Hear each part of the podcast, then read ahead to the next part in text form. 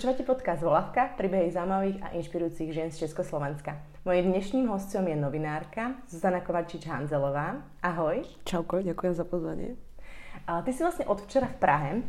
A nahrávala si rozhovor s Filipom Titlbachom pre vlastne e, Český denník N. A spomenula si mu tam, že večer pôjdeš na stretnutie s českými novinárkami uh-huh. a že sa na to veľmi tešíš, pretože sa vždy od nich naučíš niečo, že ich počúvaš, vnímaš a tak tak by ma zaujímalo, či existuje v tvojej práci určitá možnosť nejakého mentoringu a podpory práve od starších a skúsenejších novinárok? No málo, pretože na Slovensku chýba celá tá generácia vlastne novinárov. Z niekoľkých akože dôvodov, uh, proste po, po, po mečiarizme museli mnohí odísť, uh, lebo proste to bola propaganda. A niektorí odchádzajú z branže, pretože sa to tempo ako keby ťažko dá v tom vydržať a ťažko sa to potom dá sklobiť s rodinou, ale to platí pre mužov aj pre ženy v tomto prípade. A, takže u nás ako keby celá tá generácia chýba a, a celá tá a generácia žien už to bož, ale v Čechách a na, v Česku je strašne veľa akože žien, ktoré, ktoré majú po 40 a robia stále novinárky, robia veľmi dobré novinárky a vždy, keď tu som, tak sa s nimi veľmi rada stretnem. Našťastie mám to šťastie, že ja akože mám veľmi dobré vzťahy s českými novinármi. Keďže som sem chodívala veľmi často na voľby, tak sme sa akože proste za tie roky už nejako spoznali.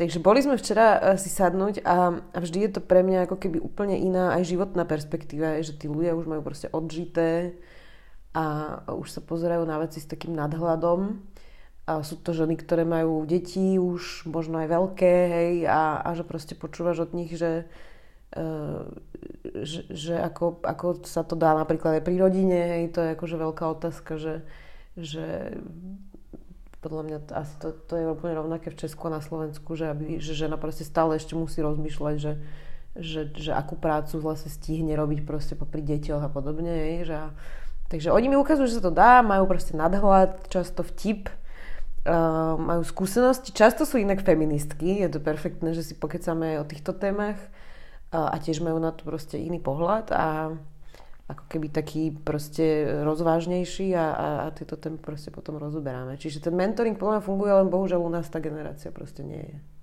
Zaujímalo ma to aj preto, že som um, tento týždeň počúvala rozhovor s Barborou Baronovou, to je literárna dokumentaristka, ktorá vydala knižku Ženy o ženách, kde robila rozhovory s 29 filmovými a literárnymi dokumentaristkami o ich práci, o tom, aké to je byť ženou v tomto povolaní.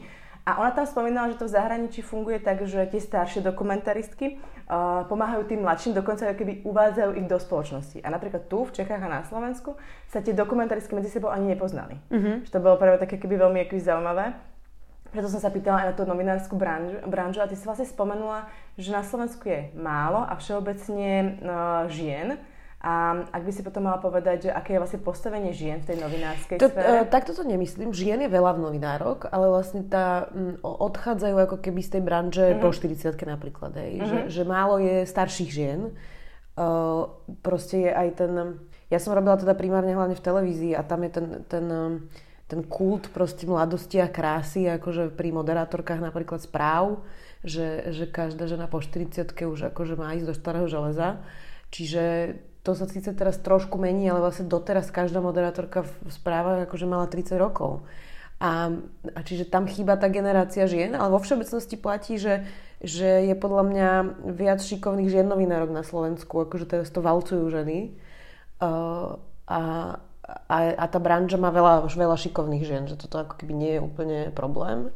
Len problém je, že vlastne všetci potom odchádzajú z nej, čiže je tam strašne veľa mladých ľudí, lebo to tempo je naozaj že vysoké a platy sú nízke, takže buď idú proste robiť niečo za lepšie peniaze, kde sa proste nerobí že do, do večera, alebo, um, alebo proste zmenia, zmenia, zmenia typ práce. Ty si vlastne študovala žurnalistiku a už sa aj spomínala v nejakých rozhovor, že by si to už teda neopakovala, radšej by si skúsila mm-hmm. právo alebo niečo, čo by ti tej novinárčine viac pomohlo.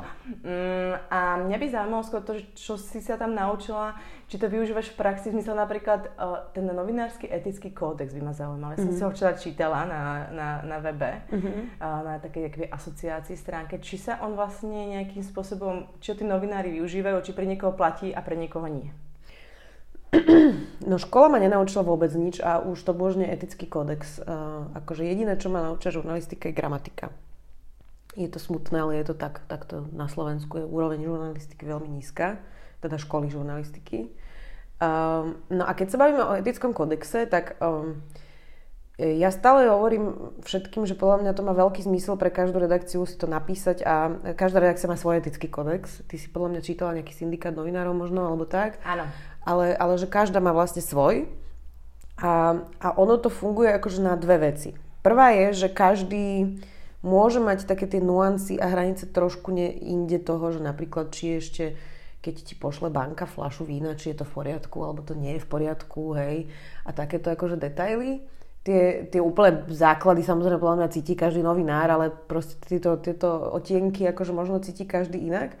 A druhá vec, na čo to je dobré, je, eh, že keď máš proste kodex, ktorým sa riadiš a niekto ti začne vyčítať, že si niečo proste urobil zle, eh, tak ťa chráni ten kodex. Že presne určuje, že čo môžeš a čo nemôžeš, že kde sa môžeš pohybovať eh, a chráni to teba, ja neviem, napríklad pri správaní sa na sociálnych sieťach, hej, že máme tie kodexy aj už na Facebook a Instagram.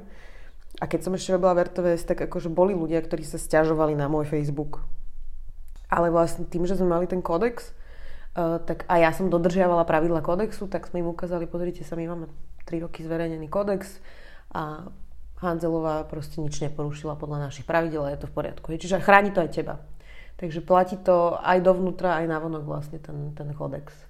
A že či niekoho nepl- pre niekoho neplatí, no Uh, tak teraz máme kauzu, že pri vražde Jana Kuciaka vyšlo najavo, že bola novinárka Martina Rudkajová, ktorá proste si písala akože články a posielala ich na editáciu Marianovi Kočnerovi, ale to je taká výnimka akože z výnimiek, že myslím si, že máme väčšinu drvivú novinárov poctivú, ktorá akože sa riadi eti- etikou. A teraz mi, teraz mi napadli dve také linky. Jedna je to RTVS, pretože toto v tom um, takom všeobecnom, čo som ja čítala, tak tam bolo vlastne napísané, že ten šéf-redaktor sa postaví za tých svojich ľudí a bude ich brániť a, a vlastne nebude nadržiavať nejaké väčšiny, čo sa ale vlastne v RTVS nedielo. Takže vlastne tam ten etický kódex novinár, novinársky bol porušený.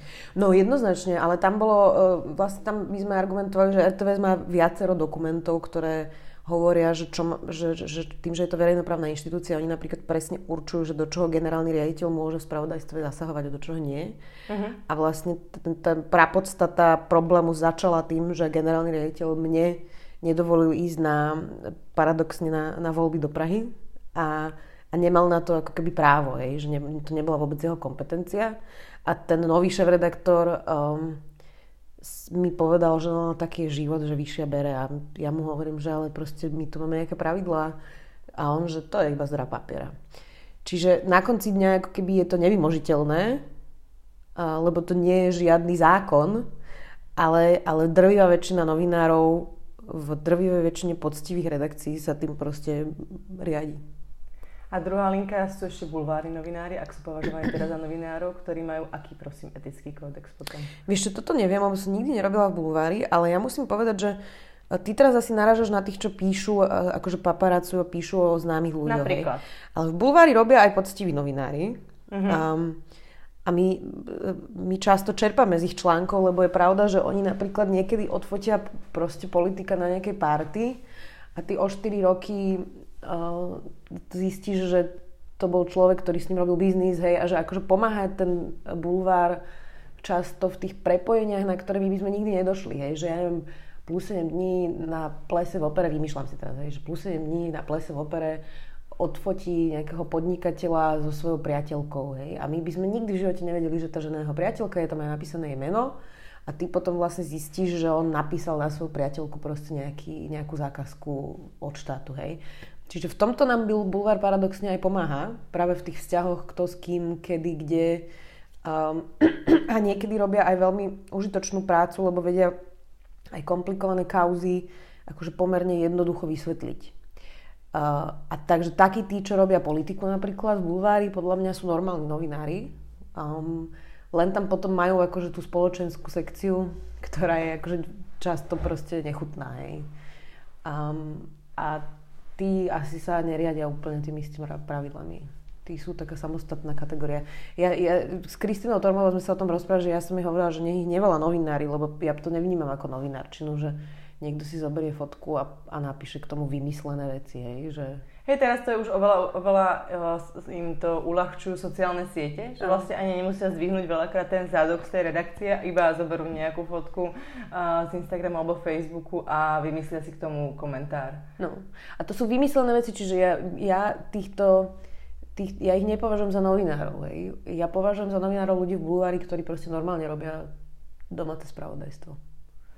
Ale ty vlastne okrem politiky sú ti najbližšie témy feminizmus a Romovia. V roku 2017 si získala cenu Roma Spirit v kategórii média za aktívnu činnosť na zlepšenie situácie Romov na Slovensku.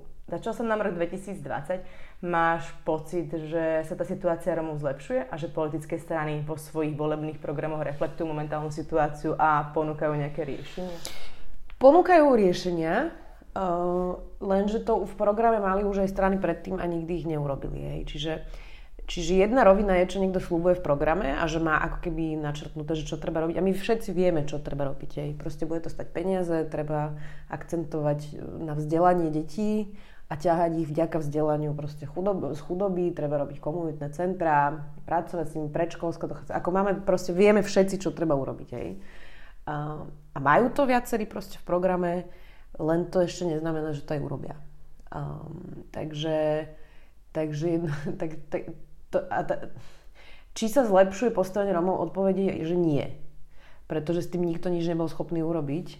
A, a práve, že sa podľa mňa ešte zhoršuje. Lebo vlastne tí ľudia sa stále viac a viac prepadajú do ešte horšej generačnej chudoby. A zároveň majorita, ktorá býva vedľa osad, to má úprimne, že naozaj ťažké a nie, nikto by nechcel žiť vedľa, vedľa osady, lebo s tým proste sú spojené prejavy chudoby ako kriminalita a podobne. Hej. Čiže, a to sa deje všade na svete, to sa nedie iba na Slovensku. Takže e, ešte aj tá majorita vlastne stále je frustrovanejšia a frustrovanejšia a o to ťažšie sa potom vysvetľuje, že treba robiť tie opatrenia a treba proste uh, ich ťahať z chudoby tých Romov. Čiže vlastne tá situácia zhoršuje sa v tom, že, že tá nahnevanosť ľudí sa zvyšuje, chudoba sa ešte stále zvyšuje a, a politici ne, zatiaľ nikto nenašiel odvahu ako, ako keby proste napriek možno nejakému nejakej nevôli voličov proste spraviť, čo treba. Lebo to nebude populárne. Hej. Teraz som chcela práve povedať, že to neviem, veľmi popularistické si vybrať uh, Romov a začať to riešiť Aha. a propagovať. Uh, ale ty si povedala, a to si myslím, že možno, že platí na momentálnu situáciu na Slovensku, čiže ten, taká nejaká nahnevanosť, až nejaký strach. A ja nad tým uvažujem pár týždňov, ako sa dá s týmto bojovať, neviem, či bojovať, či niekto chce bojovať, ale keď ideš oproti tomu, že niekto šíri strach a niekto vytvára nejaké populistické teórie niečoho a slúbuje niečo, čo nemôže splniť, tak ako je možné sa voči tomu brániť? v tej spoločnosti? Akože neviem ti na to odpovedať, lebo podľa mňa to je otázka, ktorú si kladú akože všetci momentálne v Európe, hej? Že, mm-hmm. že to nie je len slovenská nejaká lokálna, slovenský lokálny problém a zatiaľ na to ako keby nikto odpoveď nenašiel. Um, len ja, vieš, ja si myslím, že, že, v konečnom, že v konečnom dôsledku politik, ktorý roztača nenávisť, tak aj jemu sa to vráti, hej, že, že akože vidíme, že rastú extrémisti na Slovensku a práve na téme Romov často a, a tomu proste dopomohli štandardní politici. Um, že sa to dostalo takto ďaleko a niekto využíva tú tému presne na šírenie strachu a nenávisti. Hej. Takže ono sa to v konečnom dôsledku otočí proti tebe a ako sa proti tomu brániť, no ja neviem, asi iba vzdelaním. Že proste ľudia budú citliví na manipulácie a, a budú vedieť, že čo sa deje. Len potom tu je, sa deje vlastne podobná podobný scenár, ako sa dialo tuto v Čechách pred prezidentskými voľbami, že vlastne veľa tých médií utočilo na pána Zemana, jedného z kandidátov a vlastne mu to len, táto negatívna reklama mu len pomohla, že aj tí ľudia, ktorí si povedali, že však už má dosť hlasov, alebo nechce sa mi voliť, alebo niečo, tak sa išli, pretože mali pocit, že ho musia brániť a ten hlas mu tam hodiť. Tak ja stále rozmýšľam nad tým, že či, či existuje nejaká iná cesta, aby tie médiá dokázali ísť proti takémuto kandidátovi, iným spôsobom, než vlastne neustále poukazovať na to, že robí zle a že že vlastne tí, čo ho ľudia ho volia, tak sú takíto a takíto. Vieš, ako to myslím, že vlastne iba vzbudzujú, iba vlastne pomáhajú a roztačajú že ten mlyn. Mhm. Mm-hmm. Vieš čo, ja nemám pocit, že médiá nejako zásadne bojovali proti Zemanovi. Ani to podľa nie je úloha akože médií, ale ale keďže proti nemu stal proste kandidát, ktorý doteraz nemal žiadnu politickú funkciu, tak akože sa bilancovalo obdobie proste Miloša Zemana, ktorý je 30 rokov v politike, hej. A takže má nie, nie je nepodpísaný list. Ale nemám pocit, že nejako akože bojovali proti Zemanovi. Je jasné, že médiá mu nie sú naklonené, a, ale podľa mňa akože nie je to nejaký boj, lebo tak nie je postavená naša práca. Ale mm, a tým pádom to je možno odpovedať na tvoju otázku, že, že či je úloha médií akože premýšľať nad tým, že čo dosiahnu. Že ty proste, keď, sa, keď píšeš článok alebo robíš reportáž, tak ty akože nemôžeš manipulovať, že no, tak toto pomôže Zemanovi a toto ublíži Zemanovi. Že tvoje rozhodovanie o tom, či urobiť reportáž je, že bol to problém, nebol to problém a, a nemal by si byť ten, um, ten človek, ktorý ako keby kalkuluje s verejnou mienkou, že, že tak teraz to pustíme, lebo pred voľbami a teraz to nepustíme, lebo by to pomohlo hen tomu a tamtomu, ale že mala by si sa rozhodovať na základe iných priorit. Či je to vážna vec, či to bol prešlap, či je to dôležité, koľko ľudí sa to týka a tak, hej. Čiže, čiže podľa mňa by to bola manipulácia, keby si furt premyšľala nad tým, že ako dopomôcť tomu druhému, aby vyhral, ako nepomôcť Zemanovi. Proste ľudia chcú voliť Zemana, tak ho volia. Tak majú svojho prezidenta, taká demokracia, vieš. To je pravda. Ja nad tým rozmýšľam, že aj keď eh, toto bola nejaká vlna, vlna ohľadne Babiša, tak si zobral každé, každé nejaké, eh, proste nejaký výtlačok, či si si pozeral na internet, všade bola vlastne proti niemu články. Samozrejme, bolo to oprávnené, ja to úplne chápem, lenže on už potom tak vyskakoval, že ja chápem, že tí ľudia, ktorým on je z nejakého populistického úhlu pohľadu následoval nejaké veci, oni ho bránili, pretože si mysleli, že tie médiá, médiá proti nemu idú. Vieš, že to bolo no ako... tak to je narratív, ktorý Andrej Babiš urobil a robí ho aj Robert Fico, uh-huh. že on stále sa snaží vytvoriť akože tú ilúziu o tom, že mu idú po krku. No. A, ale zase treba povedať, že Andrej Babiš síce akože titulky o ňom hovorili, ale tie jeho titulky boli k nemu veľmi láskavé, takže Takže akože Andrej Babiš to má pomerne vyvážené. Áno, tak lebo má médiá. Áno. áno. Takže, ale to je ten narratív, ktorý sa snažia politici neustále vytvárať a robiť z novinárov nepriateľov, pretože poukazujú práve na ich kauzy. A úloha voliča je nenechať sa ako keby strhnúť tým, no, že, že ako novinár nie je nepriateľ, novinár je priateľ demokracie. Čiže sociálne siete tomu napomáhajú v dnešnej dobe, aby sme sa k tým novinárom viac priblížili, aby sme ich spoznali, aby sme si k ním vytvorili nejaké a, dô, puto a dôverovali im. Takisto aj ty využívaš sociálne ano. siete takto, aby vlastne e, si prezentovala tú svoju prácu a ukazovala aj to, čo tí ľudia nevidia, čo mi príde veľmi, veľmi dobre a myslím si, že toto je nejaká aj možno budúcnosť novinárčiny. No ja sa to myslím, že to je budúcnosť. Aj včera inak sme sa o tom rozprávali uh, s tými novinárkami tu v Prahe, že množstvo tých ľudí nepozná vôbec postupy, s akými pracujeme. Hej? Napríklad, že to prechádza editáciu a že aký je rozdiel medzi nami a konšpirátormi. Že tam žiadna editácia nie je a žiadny kódex presne, o ktorom sme sa bavili, tam nie je. Že to je nejaký jeden typek za počítačom, ktorý napíše hocičo a že my máme proste štandardy a postupy a ako vyzerá naša redakcia a kto to vlastne edituje a kto rozhoduje o tom, ako sa vyberajú témy. Mňa sa stále ľudia pýtajú, že ako vyzerá môj deň že, že vlastne ako to funguje, že kedy sa, alebo že kto mi vyberá hostí. A, e, takže toto sú otázky, ktoré sa ľudia e, pýtajú a pýtajú sa ich preto, lebo ich to zaujíma a nevedia, že ako funguje redakcia. Hej. A naša úloha je to stále viac a viac komunikovať a vysvetľovať. Lebo potom pre bežného človeka bude ťažké sa zorientovať presne v tom, že čo je relevantné médium a čo už sú proste hoaxy. Takže i sú proste americké veľké noviny, ja myslím si, že Washington Post proste zverejňuje každé ráno zápis z tej rannej porady, kde vidíš, ako sa rozhodovali, ktorej téme koľko venujú a ako keď môžeš si proste pozrieť ráno, že prečo dali na titulku toto a nie hento a vlastne ako oni rozmýšľajú a ako sa rozhodujú. A je to transparentné a ako keby vymazáva to také tie pochybnosti, že ti niekto zavolal a George Soros proste povedal, že toto bude na titulke, hej lebo si transparentný a ukážeš tým ľuďom, ako sa rozhoduješ a prečo. A, a tým, že máme teraz vysokú nedôveru v, v médiá, aj na Slovensku, tak toto je podľa mňa jediná cesta. Trpezlivo proste vysvetľovať, ako fungujeme a, a zároveň ukázať aj tým ľuďom, že my sme proste není žiadni boháči a že nám nikto proste neplatí akože nejaké petrošekely, že sme proste úplne obyčajní ľudia, ktorí píšu proste, lebo ich akože hnevá nespravodlivosť. A ako teda vyzerá tvoj deň, ako si vyberáš hosti? Vieš čo, mm, väčšinou to je Eh, lebo mám akože tie politické rozhovory vyplývajú z diania samozrejme, hej. Čiže keď sa niečo udeje, tak si zavoláš toho, ktorého sa to týka. Tam je to celkom jednoduché. Ale robím aj spoločenské rozhovory, vlastne mixujem tú politiku aj so zaujímavými rozhovormi. A to býva akože niekedy náhoda, že stretnem niekoho proste zaujímavého náhodou na nejakej akcii, alebo že mi nejaký kamarát povie, že čítal s niekým rozhovor a že to bolo strašne zaujímavé, pošle mi to a naozaj proste je to niečo, čo, čo ma zaujme. Um, alebo, alebo potom hľadaš hosti, keď, ja neviem, je deň pamätný deň holokaustu, no tak hľadaš akože tematicky nejakého zaujímavého hostia k tomu. Ale akože väčšinou platí, že by tam mal byť, tým, že je to spravodajstvo, tak by tam mal byť aktualizačný moment nejaký.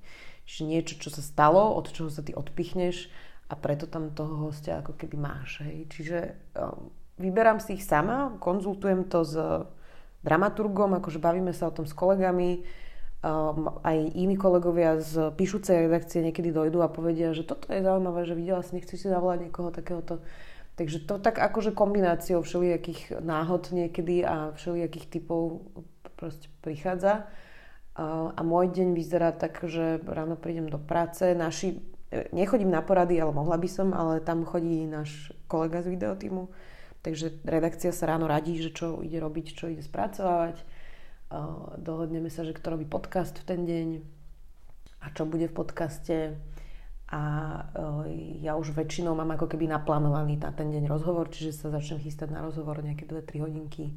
Potom ho urobím, potom ho treba postrihať a urobiť tomu postprodukciu, napísať k tomu texty a tak, čiže, čiže v podstate celý, ako keby celý ten deň sa ťahá okolo toho, niekedy je jeden rozhovor, niekedy dva dní robím, teda dva, dva rozhovory za deň robím, Niekedy k tomu ešte aj podcast robím, čiže strašne sa to odvíja, ale akože väčšinou proste vyzerá tá príprava, že, že sedím a čítam si články, počúvam proste, keď niekto bol aj v tvojom podcaste napríklad, som počúvala Danielu Drtinovú, tak keď jedného dňa príde ona napríklad k nám, tak si vypočujem aj tvoj podcast znova, lebo, lebo vlastne čím viac ako keby toho človeka poznáš, tým lepšie sa ho vieš opýtať. Čiže, čiže čítaš si články a počúvaš proste rozhovory s nimi a, a potom si to nejako sfinalizuješ, že odkiaľ kam vlastne sa s ním o čom chceš baviť.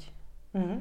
Spomenuli sme už sociálne siete, že vlastne novinári ich využívajú na to, aby si propagovali tú svoju prácu, to ako robia, ale mm, vlastne na sociálnych sieťach je teraz viac uh, reklamy. Mám pocit dokonca, že už je väčšinovým uh, contentom uh, alebo obsahom. A, a ty si vlastne hovorila na tom no, na svojom Instagrame, že niektorí influenceri propagujú alkohol, mm-hmm. že to asi nie je úplne OK a hlavne keď alkohol je v podstate jedna z najrozšírenejších drog na Slovensku. Mm, by existovať aj nejaký etický kódex alebo niečo proste medzi influencermi a dá sa to vôbec nejak napadnúť, alebo je to bezstresne ovplyvňovať svoje publikum, keď sú tam aj maloletí a navádzať ich po vlastne ku konzumácii alkoholu? Akože ja si myslím, že namiesto regulácie by to mala byť proste iba hamba. A to by sa vyriešilo, hej, že um, akože ne, ne, neviem, či by som úplne to chcela regulovať zákonom, ale, ale proste ten verejný tlak by mal byť, že, a mal by byť ten influencer aj zodpovedný podľa mňa, že keď, lebo ty vidíš, akú cieľovku máš vlastne medzi svojimi followermi, ty vidíš presné rozvrstvenie spoločnosti na tom Instagrame, čiže ja vidím, koľko tam mám mužov, koľko tam mám žien, aké vekové kategórie, z ktorých miest, z ktorých krajín, hej, čiže ty vidíš proste, kto ťa pozerá. A ak vidíš, že ťa pozerajú proste 15-ročné dievčatá a uh, ty robíš reklamu na vodku, tak, uh, tak to by mala byť naozaj hamba. A uh, neviem, že, že, že či sa to už deje, ale podľa mňa časom sa to vykryštalizuje tak, že, že potom tí ďalšie firmy, ktoré budú chcieť s tebou spoluprácu, tak si to rozmyslia, lebo toto je hamba. Čiže si tým uškodíš ako keby, hej. Ale, a, a takto by to podľa mňa malo byť. No a bola by som veľmi rada, keby to tí influenceri chápali, že um, možno im ako možno im chýba proste skúsenosť vážna s alkoholom z rodiny, ale, ale proste to vie naozaj že zničiť proste celú rodinu. A na Slovensku 20% ľudí má vážnu, vážny problém so závislosťou, akože nie je to málo, každý piatý človek vlastne. A keď ja sa o tom rozprávam s ľuďmi, tak v podstate každý mi povie, že má v rodine niekoho, kto má problém. Niekto mi povie, že je, môj, stýr, môj strýko naozaj veľa pije a ja mám tetu, ktorá má s tým problém a môj detko bol alkoholik. Hej, že vlastne keď sa rozprávaš so Slovákmi, predpokladám, že v Česku je to to isté, ale, ale teda ja sa rozprávam so Slovákmi hlavne o tomto, tak ti každý povie, že v svojej blízkej, blízkej rodine alebo proste v svojom okolí má niekoho, komu ten alkohol zničil život a kto má vážny problém. Hej.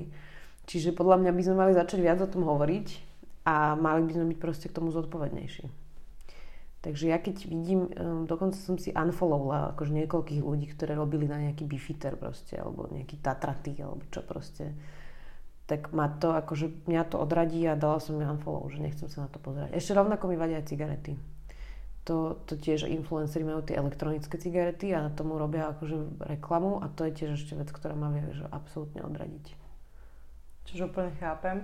A my sme sa ešte predtým, ako sme pustili mikrofóny, rozprávali o tom, eh, že eh, sa viac začína rozprávať o ženách, že si je viac eh, rôznych relácií, podcastov alebo dajme tomu nejakých talk show na tému ženy a so ženami. A vlastne bavili sme sa aj o kampani MeToo, ktorá vlastne poukazuje na sexuálne obťažovanie, začala sa v roku 2017 a vtedy The Washington Post vyhlásil ten rok 2017 za rok ženy a povedal, že bude otvorený, uh, divoký a dôvtipný. Mám pocit, že od tej doby sa začali vlastne ženy viac mobilizovať, vznikajú, ako som hovorila, viac ženských organizácií a hovorí sa, že je to dlho potlačovaný hnev, ktorý sa premenil v energiu, ktorá mení budúcnosť. Mm-hmm. Ako to vnímaš ty? No, akože podľa mňa mm, už bolo na, čas, na čase, by som povedala.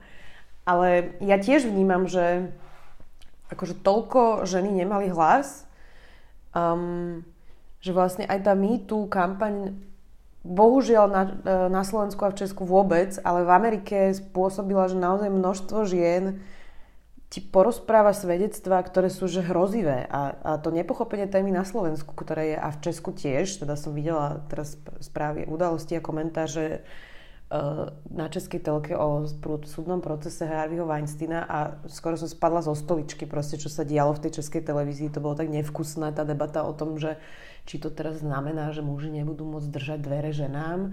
To je také nepochopenie toho, čo Harvey Weinstein robil, že, že, že keby každý si trošku len prečítal o tom pár článkov, tak zistí, že to je nechutné, že ten človek proste nutil ženy k orálnemu sexu, znásilňoval ich a toto žiadny slušný muž nerobí Takže tá debata sa u nás proste stočila na niečo úplne iné, ale zrazu si v Amerike počúvala ženy, ktoré ti proste hovorili naozaj, že vážne incidenty zo svojho života a ja viem, že tie incidenty sú aj na Slovensku.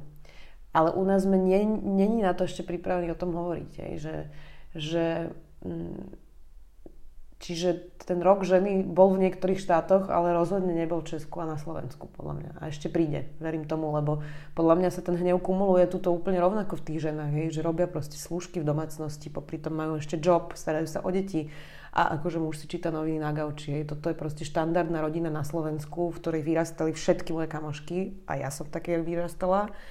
A, a že vlastne uh, ty, ty si akože obslužný personál celej rodiny a ešte popri tom máš full-time job a celá starostlivosť na, akože o deti je na tebe a tie ženy podľa mňa akože niekedy už proste príde ten bod, kedy trestnú do stola a povie, že stačilo. Len to ešte zatiaľ úplne neprišlo možno, že kto k nám príde, alebo keď som si vlastne pozerala nejaké štatistiky, tak jo, síce sme zabavili, že sa ženy možno začnú nejak mobilizovať a ženské témy sa začali viac objavovať v médiách, ale napríklad, čo sa týka nejakého platového ohodnotenia, tak stále je na Slovensku ako platová nerovnosť, ženy majú o 19% vlastne menší plat ako muži a toto číslo sa drží už 5 rokov a výsledkom je, že ženy na Slovensku s priemerným zárobkom pracujú od konca oktobra až do konca roka v podstate zadarmo.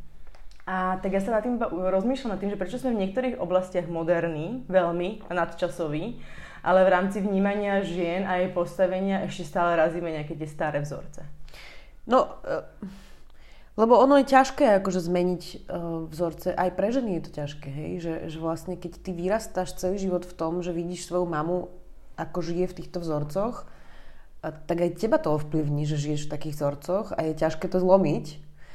Um, to je jedna vec. Druhá vec je, že ja keby som mala doma služku, ktorá to robí zadarmo a, a ochotne a ešte aj nerepta, ja by som tiež bola super spokojná. Prečo by som to chcela zmeniť? Aj? A tretia vec je, že proste naozaj mm, stále o našich životoch rozhodujú takmer výhradne muži proste v politikách verejných, na úradoch a to sa proste odráža na tom, hej, že, čiže ja, ja si myslím, že to je aj na nás, že, že proste musíme sa zapojiť do tej debaty. Potom sa to možno zmení. A pre moju generáciu podľa mňa bude veľká výzva vychovať tie ženy inak, vychovať svoje cery inak a vychovať aj svojich synov inak a proste tým sa posunie ako keby zase ďalej už, už e, toto vnímanie, lebo ja, ja napríklad už nemám rodinu, v ktorej ja robím slúžku. Akože my s mojim mužom máme rozdelené práce proste naozaj, že férovo. Niekedy on hovorí, že neférovo, lebo ich robí viacej ešte ako ja. Hej. A čiže keď my budeme mať deti, tak moje deti už nebudú vyrastať v tých vzorcoch, ktorých sme vyrastali my. A tiež to zase niekde potom posunie. Takže to potrebuje pár generácií. Áno. Dúfam teda. No. Nie som si tým úplne istá, ale dúfam. Keď sa ešte vrátim eh, k tým sociálnym sieťam, tak um, na jednej strane sú plné dokonalosti našpolených pier a fotiek v zrkadle a selfie fotiek a na druhej strane zase sú ženy, ktoré idú tú prirodzenú linku a tú prirodzenú cestu, ukazujú sa nenamalované, keď plačú, keď sa hnevajú, hovoria o menštruácii, sebeláske. Ako vnímaš tú mieru autenticity a prejavu na sociálnych sieťach, ty, ktorá je účastná a má nejakých svojich sledovateľov? ja si myslím, že Instagram je vysoko neautentický. A aj keď sa snažíš ho robiť autenticky, čo ja sa snažím, tak stále je neautentický. Lebo je veľmi, veľmi ľahké, keď s tým vieš pracovať, vytvoriť o sebe akúkoľvek ilúziu za 15 sekúnd. Akože včera sa ma ten Filip Titlbach, o, ktorom si hovorila, že sme nahrávali podcast, tak tak on mi hovorí, že no, že, že rozprával som sa s Pavlinou, s, s novinárkou, kamoškou, že ty si taká aktívna. Hej. Toto si všetci o mne myslia. Proste. Ja nemám pocit, že som nejaká super aktívnejšia ako moje, moje okolie. Ale ten Instagram tú ilúziu vytvára.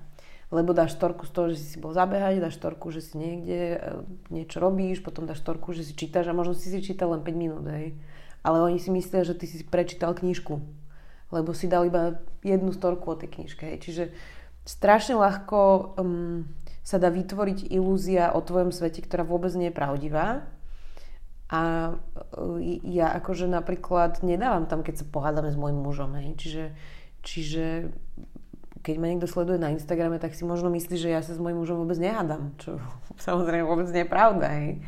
Ale si možno myslia, že nikdy nie som proste nešťastná, lebo naozaj, že na tých 15 sekúnd vieš proste, aj keď si smutný, sa chvíľku tvári, že si v pohode, hej. Takže, takže aj keď chceš byť autentický a ja pri mne akože sa snažím tam dávať aj, aj proste reálne veci, normálne, že ne, nevyzerám, nie som stále namalovaná a, a nemám stá, nedarí sa mi stále všetko, hej, tak, uh, tak stále to podľa mňa neodráža realitu. Akokoľvek veľmi chceš byť proste autentický. On to niekto, teraz si nepamätám už, kto prirovnal ten Instagram k takému albumu.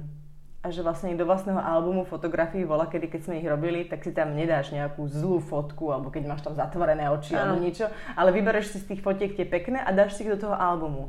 Ale uh, tí ľudia to tak nevnímajú a myslím, že je dosť uh, náchylná tá mladšia generácia k tomu a tie mladšie ženy, že tam vidia tú dokonalosť a, a myslím, že si to aj ty spomínala, že že je niekto matka a má proste... Uh, Chanel kabelky, áno. Presne tak, presne tak. Ale to inak neznamená, že matky nemôžu mať Chanel kabelky, ale ja, mňa to úprimne akože dokáže šokovať, že niektoré uh, ženy, ktoré sledujem na Instagrame, tak proste majú také drahé veci, že ja teda sa nemám zle naozaj, nemám ešte deti a nemôžem si také veci dovoliť proste. A podľa mňa toto napríklad je hrozne dôležité hovoriť, lebo lebo to nie je normálne chodiť v Barbery kabáte proste so Chanel kabelkou uh, a popri tom akože skoro nič nepra- ako nepracovať skoro, hej. Že, že takto proste nevyzerá realita. Realita vyzerá tak, že ideš na 9 hodín do práce a máš proste plat akože bratislavského priemeru. To je podľa normálne, hej. A ak si všimneš, na Instagrame nikto nehovorí o tom, že že toto si nemôžem dovoliť. Že ja, ja som hovorila, že si chcem kúpiť Apple Watch a teraz sa ma niekto pýtal, že, uh, že prečo som si ich ešte nekúpila. No nemám na to peniaze teraz. A toto je veta, ktorú nikdy nepočuješ na Instagrame, no. hej? Že, že, a ja som toto napríklad začala hovoriť, že no tak teraz na to nemám peniaze, hej? Že, že musím si na to našetriť, lebo to stojí 500 eur. Ja nemám len tak proste, že akože každý mesiac 500 eur hore komínom, hej? že nemám sa zle, ale proste ne, nemám sa ani nejako extra fantasticky. Čiže, Čiže toto je tiež vec, o ktorej vôbec nerozprávajú a potom, keď pozeráš na tom Instagrame, tak máš stále pocit, že ty si chudobný, lebo že jak vlastne oni majú všetci Mercedesy a drahé kabelky a chodia na manikúru a proste... Takže to je určite tlak možno aj? No rozhodne, akože, ale, ale tiež, že vieš, možno tí ľudia tak vôbec nežijú. Lebo ty vlastne vieš tú ilúziu vytvoriť tak, že máš proste požičanú tú kabelku. Ja neviem. Akože to si len tak... Vy, ako, určite takí ľudia existujú, hej? Alebo že ju dostali ako produkt, ktorý majú proste propagovať. A, a t- takže ja keď sa na to pozerám, tak akože niektoré tieto profily ma fascinujú v tom, že, že vlastne vôbec nežijú reálny život. Ty si teraz spomenula svojho manžela a partnerstvo a, a vlastne teraz je to a, také, že vlastne veľa ľudí je, sa rozvádza, aj rozvedených a, a nejak sa nám taká tá rodina, manželstvo, sa to nejak, mám taký pocit, že sa tak trochu rozpadá v zmysle toho, že prejde to dieťa, je nejaká tá prvá skúška a, a tí ľudia idú veľmi ľahko od seba, keď je nejaký problém. Neriešia to a je vlastne jednoduché sa vzdať a ísť ďalej. A takisto vlastne tá mladá generácia to vidí, že je vlastne jednoduchšie proste odísť z toho vzťahu a nájsť niekoho iného, však chodí tu veľa mužov a žien. A ako to vnímaš ty, ako napríklad ty um, si ten vzťah buduješ a, a staráš sa o neho? Vieš čo, ja si toto nemyslím. Ja mám túto debatu stále s mojou najlepšou kamarátkou, a, ktorá má malé babo. A keď sa rozprávame o nejakom rozchode, tak ona mi presne toto hovorí, že no ľudia sa dneska proste ľahko rozchádzajú a akože nepracujú na tom vzťahu a tak. A ja si to nemyslím, pretože ja, ja všetkých rozvedených ľudí, ktorí poznám, tak to vnímajú ako najväčšie zlyhanie v svojom živote. Akože nepoznám nikoho, kto by sa rozvádzal s radosťou a s ľahkosťou. A to neznamená, že rozvádzajú s ľahkosťou a s radosťou, ale možno, že keby sa tí ľudia ohliadli, povedali si, že tak keby sme išli sa o tom s niekým porozprávať, alebo keby niečo, že, že trošičku na tom popracovať, či by to nebolo, nevyzeralo inak. No nemám taký pocit, lebo Nie. aspoň to, čo ja poznám, tak tí ľudia sa snažili sa akože aj s niekým proste rozprávať, išli aj na párovú terapiu, ale proste zistili, že majú taký, také rozdiely, že to proste nevedia dať. Hej. A teraz je otázka, že mali spolu zostať? No podľa mňa nie. Hej. A že to, čo my vidíme je, že naše matky zostávali vo vzťahoch kvôli deťom a konvenciám a boli v nich proste nešťastné. Hej. To je pravda. A obetovali samé seba a svoj, svoj komfort a pohodlie. A hovoriť teraz, že že dnes sa viacej ľudia rozvádzajú, pretože si nevážia vzťahy, podľa mňa nie je pravda. Dnes sa viacej rozvádzajú ľudia preto, že ženy už nie sú závislé na mužoch a keď sú nespokojné, tak akože môže to skončiť aj rozvodom. Hej. Mm-hmm.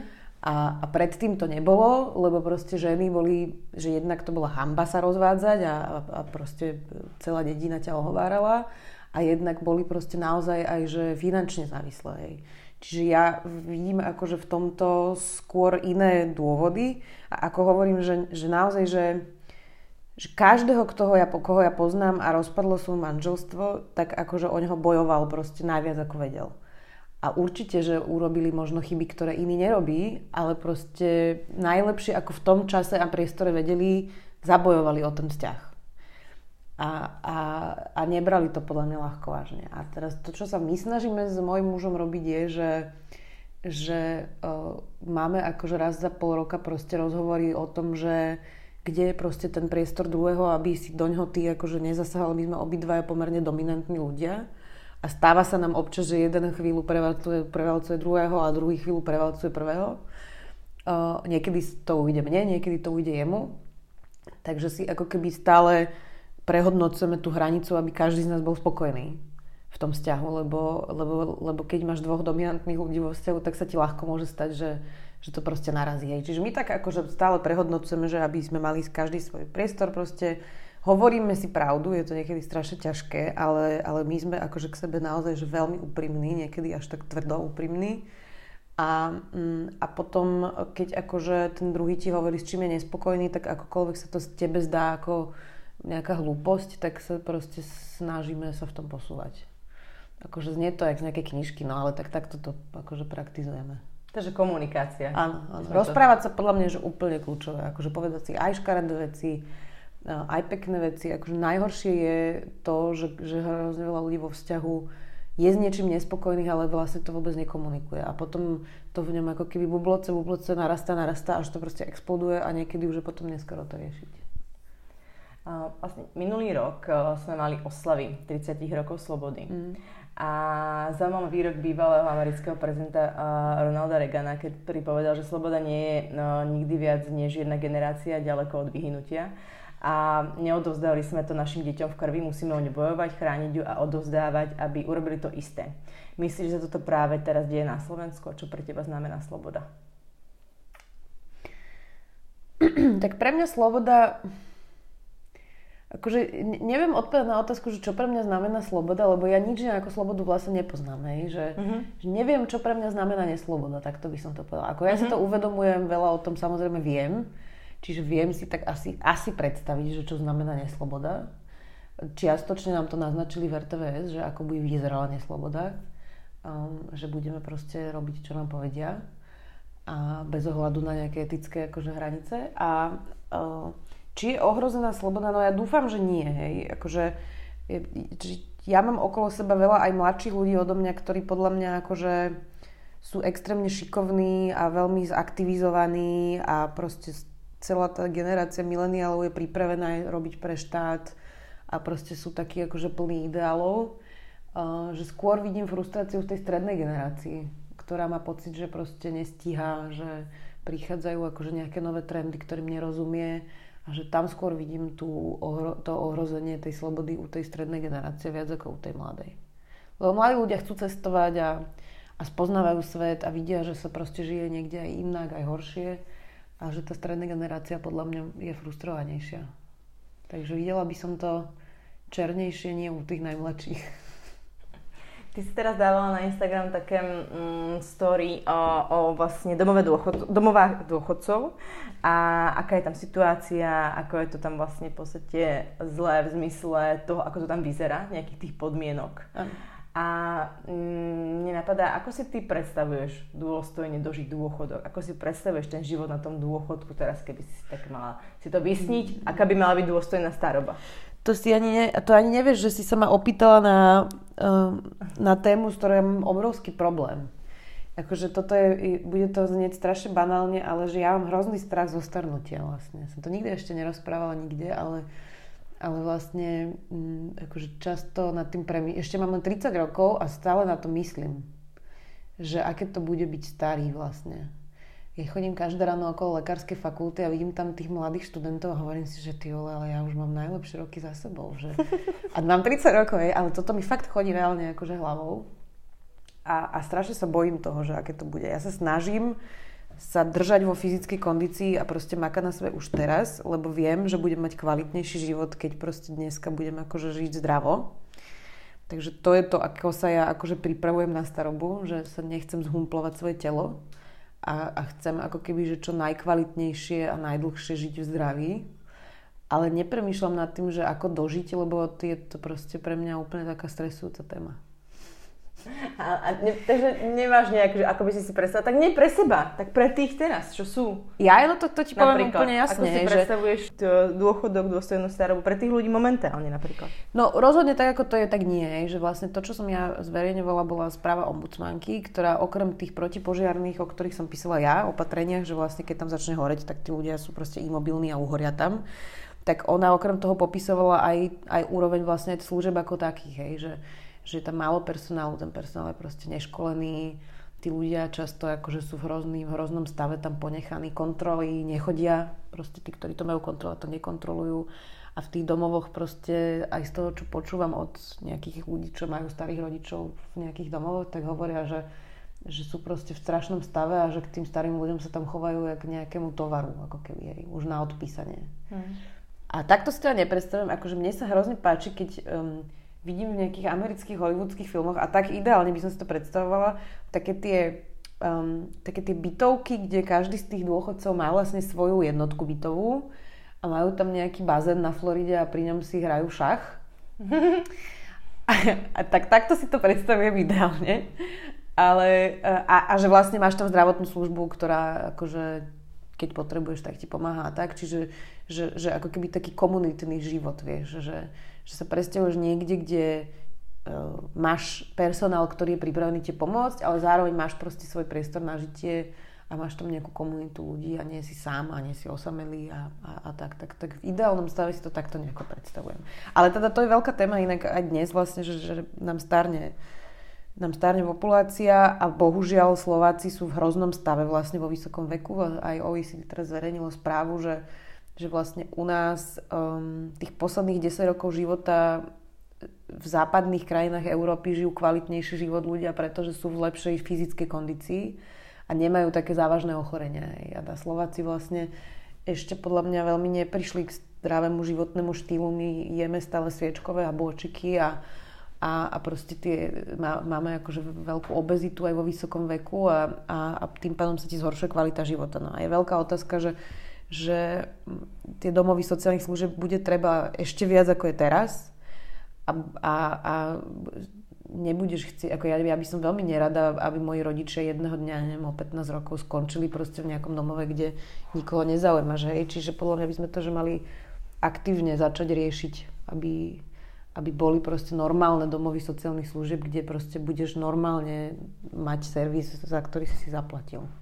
Si teraz spomenula vlastne amerických dôchodcov, ja si to predstavujem ako seriál Grace a Frankie na Netflixe. Mm-hmm. Či ho pozna, neviem, či ho poznáš, že tak si predstavujem nejak svoju starobu, ale uh, napadá mi, že keď si zoberiem ten seriál, tak sú tam dvaja koľko im môže byť, cez 70 gejovia. Mm-hmm. Uh, sú tam tak Grace a Franky, podnikajú, majú proste taký akýby normálny život. Ukazujú tam, že sa tí dvaja muži boskávajú, že sa tá žena 70-ročná boskáva s 80-ročným mužom. A u nás napríklad, keď bola Bába z ledu, opravma, keď sa mýlim, tak vystrili scénu, kedy sa vlastne pani Koronerová, tam bola nejaká sexuálna scéna, pretože to akože bolo cez čeru. A mi prišlo, že a oni čo si myslia, že vlastne starí ľudia nemajú sex? No myslia si to podľa mňa. Väčšinou ľudí si to myslím, že myslí. Ale nie je to pravda. A nie je to potom taká akoby strašne akoby zlá vyhliadka do budúcnosti, že keď majú pocit, že ako čo, tak keď už mu bude 60 alebo 70, tak už koniec? Končil život? No a víš, to je možno dôvod, prečo ja mám z toho taký blbý pocit, lebo toto je realita, ktorú nám ukazujú, hej a že vlastne ľudia sa netešia na starobu, pretože o nej vlastne nič nevedia a majú z nej strach, lebo vidia presne to, čo ty hovoríš. Takže vidíš, možno sme došli na korene môjho problému. Musíme točiť viac filmov o starobe. Pusti si seriál Grace a Franky a myslím si, že tam je, tam je toho veľa. Mm. To, čo by sa dalo robiť na starobu. Ja mám ešte pár uh, otázok od uh, vlastne uh, ľudí, ktorých som vyzvala na Instagrame. Sú to mm-hmm. veľmi zaujímavé otázky, tak mm-hmm. ja by som ti ich uh, rada položila. Jedna z nich je, uh, ako reagujú tvoji kolegovia a tvoj muž, kamaráti na tvoje feministické postoje? No, myslím si, že my s mojim mužom akože zdieľame rovnaké hodnoty, takže inak by sme spolu asi neboli. Akože občas máme debaty o tom, že či to niečom ja nepreháňam a také tieto, ja si myslím, že nie samozrejme, ale môj muž si niekedy myslí, že hej. A v niektorých veciach má pravdu a dáva mi dobrý feedback, ale akože v tých základoch samozrejme sa zhodujeme.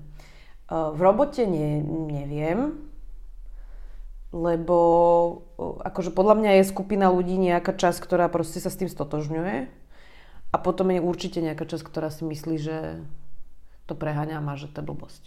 Ale to platí akože na celú spoločnosť vlastne, hej, že, že, ale, ale nejako to ne, nedebatujeme o tom dennodenne, hej, že akože sa mne, ne, nepredstavuj si, že ja akože s každým sa, sa bavím len o feminizme. Hej, ale očividne si to tí ľudia predstavujú, pretože každý rozhovor alebo článok Eh, bol, bola tam na to téma vždy. Vždy lebo lebo málo žien o tom rozpráva, čiže keď už sa so mnou niekto rozpráva, tak sa vždy na to pýta, hej. Ale ako môj život nevyzerá tak, že ja chodím a robím feministickú policiu v práci, hej.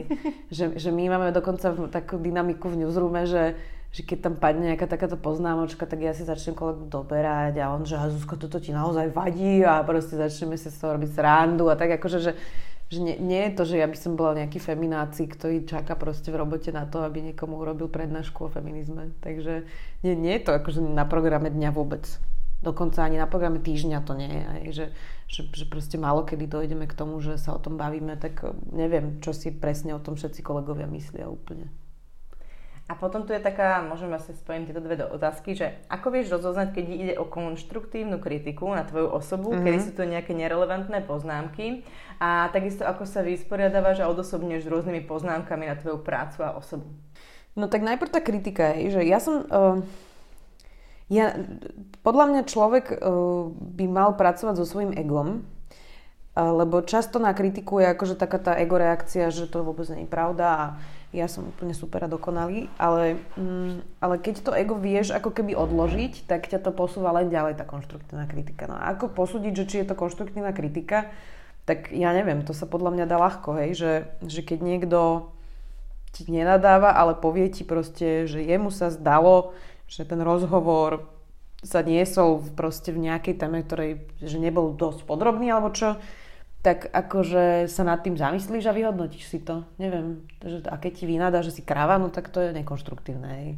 Čiže to podľa mňa forma už naznačuje väčšinou, že čo je konštruktívne a nekonštruktívne. Ja si napríklad, že cieľe nepýtam kritiku aj od môjho muža, aj od niektorých kolegov, ktorých si vážim.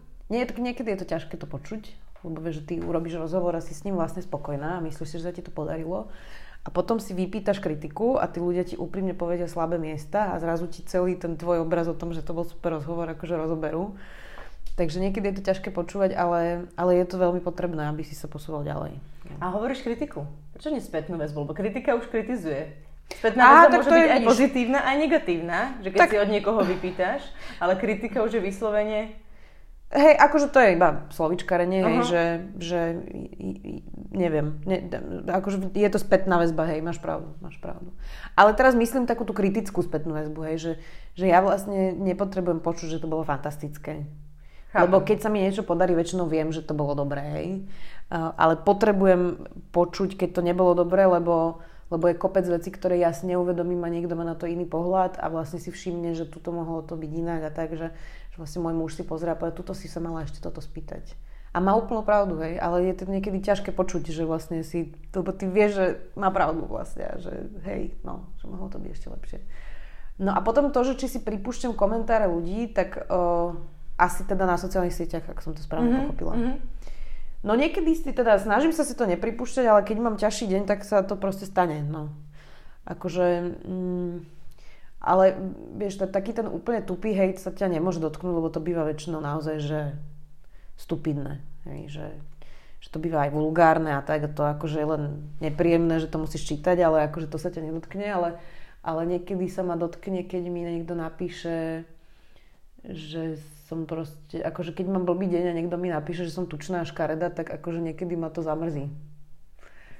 Že, že, je to proste smiešné vlastne, že prečo by sa ťa to malo dotknúť, ale proste máš slabší deň, no. A niekto ti to napíše do správy a sa ťa to dotkne proste. Nás nevidia, tak ja som len iba zatvorila oči a krútila som hlavou, že proste úplne nesmysel, takže iba, aby bolo jasné, prečo toto máme. Ale... No... Vie ma napríklad ale no. hrozne frustrovať, keď, mm, keď vidím, a to ma vie úplne že rozčuliť tak, že, mm, že sa musím ísť prejsť, Teraz som videla, že Veronike Ostrihoňovej niekto začal vypisovať pod, pod post, že, že nemala ísť si alpovať, lebo má trojmesačné dieťa a má s ním proste byť od rána do večera a že čo je za matku.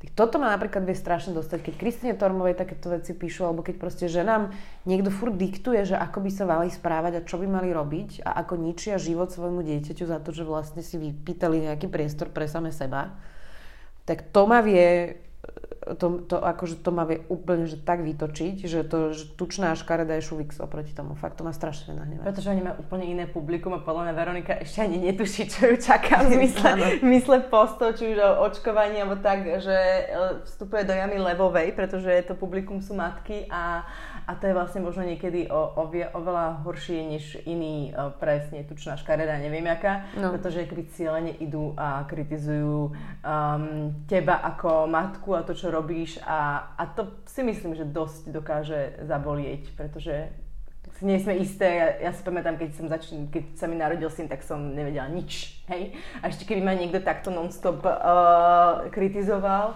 tak uh, si myslím, že to je, že to je ťažké. No, že... no a hlavne ma, vieš, mňa na tom rozčuluje ešte to, že to robia ženy ženám. Hmm.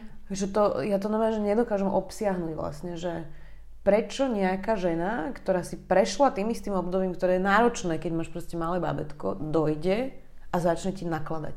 Pretože závisť. No hej, ale že kde sa to proste v tých ľuďoch berie, hej, že, že a potom vlastne tam vždy prídu nejaké iné ženy na obranu a začnú to tej druhej vysvetľovať a ona ide ďalej proste, hej? Že, že ani si to neuvedomím. Proste ja keď toto čítam, tak vždy Veronika, keď to pousne, tak ja, ja píšem, že mňa to fakt autenticky tak vždy nahnevá, lebo, lebo toto je, že akože toto tak prispieva proste k, stereotypizácii žien a vlastne ženy k tomu akože normálne prispievajú týmito presne s hlúpými poznámkami a, a komentármi a vôbec to, to má akože rozčúli zo všetkého najviac. Takže ak sa mi jedného dňa narodí dieťa, tak asi sa zbláznim, keď na mi na Instagrame niekto niečo takéto bude písať. Je to, je to ťažké, podľa mňa nechápem, prečo to tí ľudia robia, ale robia, no. No ale muži to nerobia. Muži no, matke nerozprávajú, že akože to som fakt ešte nevidela, že by niekto prišiel a muž, že by toto robil vlastne matkám. Majú pocit, že sa potrebujú vyjadriť, lebo majú iný názor, iný uhol pohľadu na to, ale pritom keby hejtujú a je to už, zachádza to do takých extrémov, podľa mňa.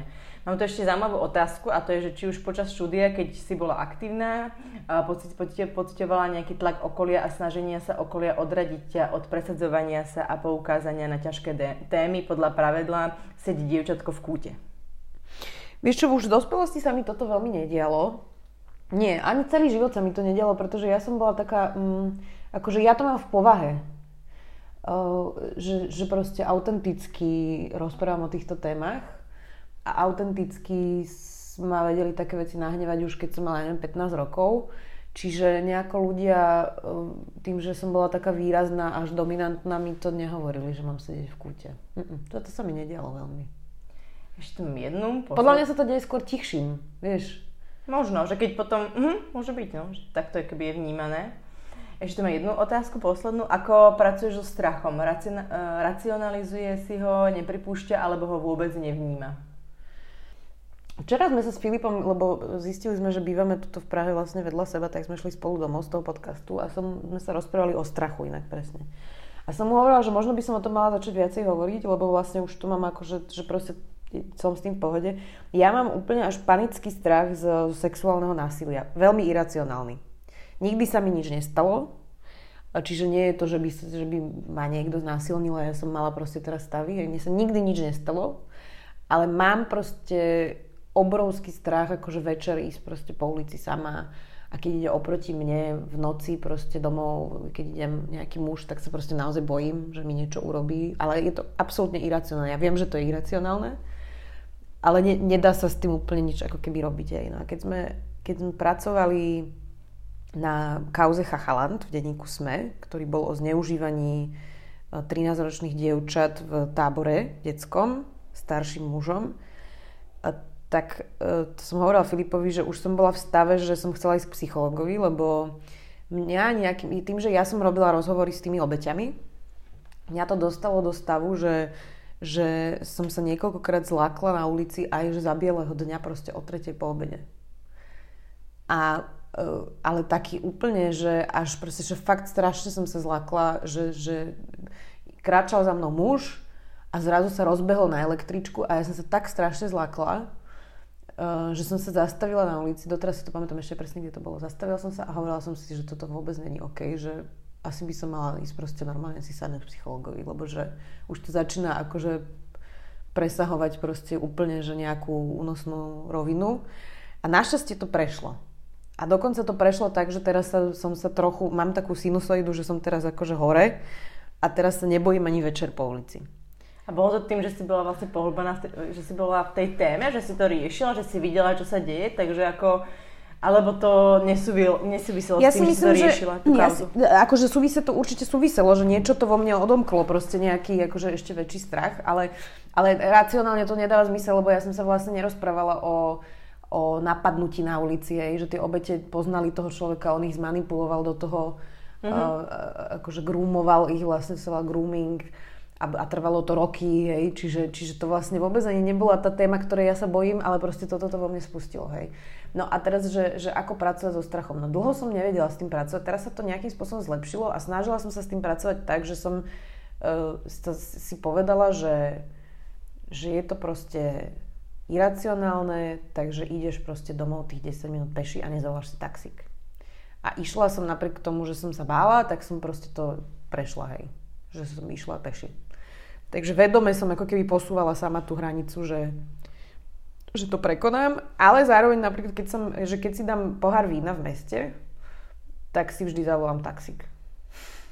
A nie že tam mám aj... pocit, že to nevy, že, že, že už som proste, že, že už mám akože trochu vypité, takže čo keď nevyhodnotím proste rozumne nejakú situáciu, tak vtedy si volám ešte stále taxík, aj keď je to, že 10 minút peši. Ja som ešte rozmýšľala nad tým, že, že vlastne tebe chodia rôzne sexuálne náražky a vlastne ťa podľa mňa tí muži obťažujú cez maily alebo správy ano, na Instagrame. Ano. Ty to môže mať tiež trošičku s tým súvis. A ja som aj rozmýšľala nad tým, ako som tú otázku vymazala, ale keď sa teraz o tom bavíme, že ako to vníma tvoj muž? Vieš, chápe, že jeho žene niekto takto píše, že, že to, je, to je z nejakého neviem, uhla pohľadu, keby sme boli v nejakej uh, dedine a v krčme, tak už dostanú cez hubu a hlavu a flaškou do hlavy pomale. Ale, ale takto to je proste nejaké virtuálne. Vieš čo, môj muž to nečíta nejako zásadne.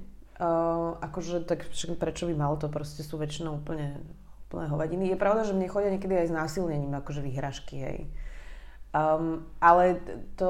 Uh, akože Míša to nejako zásadne nezasahuje, pretože my vieme, že to sú proste anonimní trolovia, ktorí to robia cieľene. Čiže, čiže vieš sa o to odosobniť. Není to, že by sme doma akože riešili, že, že, že jeho naštval nejaký anonym proste s ruskou vlajkou v profilovke. Hej. Akože to, to, to, to, to, to sú také... To, to sú tak absurdné veci, že týmto sa nejako nezaoberáme. Hej.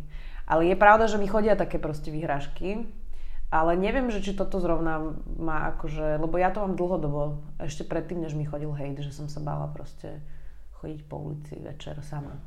Takže neviem, či to má možno to nejako podvedome akože vplýva, ale neviem. No, ale pracovala som s tým vedome a proste prekonávam ten strach. Hej. Aj včera, včera som šla už za tmy peši a Google ma poslal proste pod takým mostom, kde spalo asi 5 ľudí bez domova, mužov. A som zastala a hovorím si, že Ježiš Kristina, no dobré, tak a úplne tma, vieš, taký tunel, jak to bolo, mm-hmm. tak podchod dlhý. Hej, a tam spali títo 5, 5 ľudia a zastavila som, bolo 6 hodín, nebola noc. Hej. A hovorím si, že proste je strašne malá šanca, že sa ti niečo stane, choď. A prešla som ďalej, nič sa mi nestalo samozrejme, hej. Čiže vedome s tým proste pracujem. A by som teraz trošičku odľahčila na, na záver. Čo ťa čaká v najbližšej dobe? No voľby nás čakajú. Voľby nás čakajú. Uh, inak dovčera mi mali dať uh, vedieť politici, či prídu na, na našu záverečnú debatu a niektorí nedali. Vidíš, dobre, že hovoríš, musím napísať. Takže čaká nás ešte, čakajú nás ešte finálové debaty, profilové rozhovory so všetkými vlastne relevantnými stranami podľa prieskumov. A novi, pre novinárov voľby sú, že najvzrušujúcejšia vec, ktorá proste je lebo sa rozdávajú karty úplne na novo, čiže bude úplne nový parlament s úplne novými ľuďmi. Úplne iná dynamika bude vlastne, už je to teraz, tento záver vždy býva únavný, lebo, lebo už nikto nič nerobí, lebo všetci vedia, že už sú voľby a už sa to tam len tak akože prevaluje celé a všetci sme v očakávaní, hej. čiže tie posledné mesiace pred každými voľbami vždy bývajú už hrozne otravné, lebo vlastne sa čaká, že čo bude Um, takže už teraz je to vlastne, keď nahrávame teraz, tak to bude o 5 týždňov, už budú voľby. A strašne sa na to tešíme všetci. Už akože bez ohľadu na to, ako to dopadne, no tak snáď to dopadne lepšie ako horšie. To nikto nevie teraz. Je to vzrušujúce vlastne aj preto, že 5 strán je úplne že na, na hrane zvoliteľnosti a môžu mať aj 10 a môžu mať aj 3 Takže to sme už dávno nezažili, že by sme vôbec netušili, ako to dopadne. Takže toto nás čaká, no. My sa na to tešíme veľmi. Môj muž bude mať tiež debaty vlastne v televízii, takže budeme teraz makať. A potom v lete si niekedy pôjdeme až oddychnúť, lebo sa bude skladať nová vláda, bude sa nový parlament, bude sa príjmať programové vyhlásenie vlády a to niekedy trvá aj mesiac, proste celé toto, hej a koaličné rokovania budú a celé to bude také, akože budeme proste pár mesiacov v jednom kole. Ale v takom akože pozitívnom. tak ja dúfam, že všetko dobre dopadne a ďakujem veľmi pekne za rozhovor. Ďakujem, že si ma pozvala tuto v Prahe do tu tvojej kamarátky, kde teraz momentálne Pozdravujeme Zuzku, áno, ďakujeme veľmi pekne, že nás prichýlila. že nás takto v sobotu prichýlila. ďakujem veľmi pekne. Ďakujem aj ja za pozvanie, bolo to veľmi príjemné. Počúvali ste ďalší diel podcastu Volavka. Rozhovory a ďalšie informácie nájdete na sociálnych sieťach Volavka alebo na internete www.volavka.sk. Ďakujem, že počúvate, zdieľate a posúvate Volavku ďalej. Do počutia!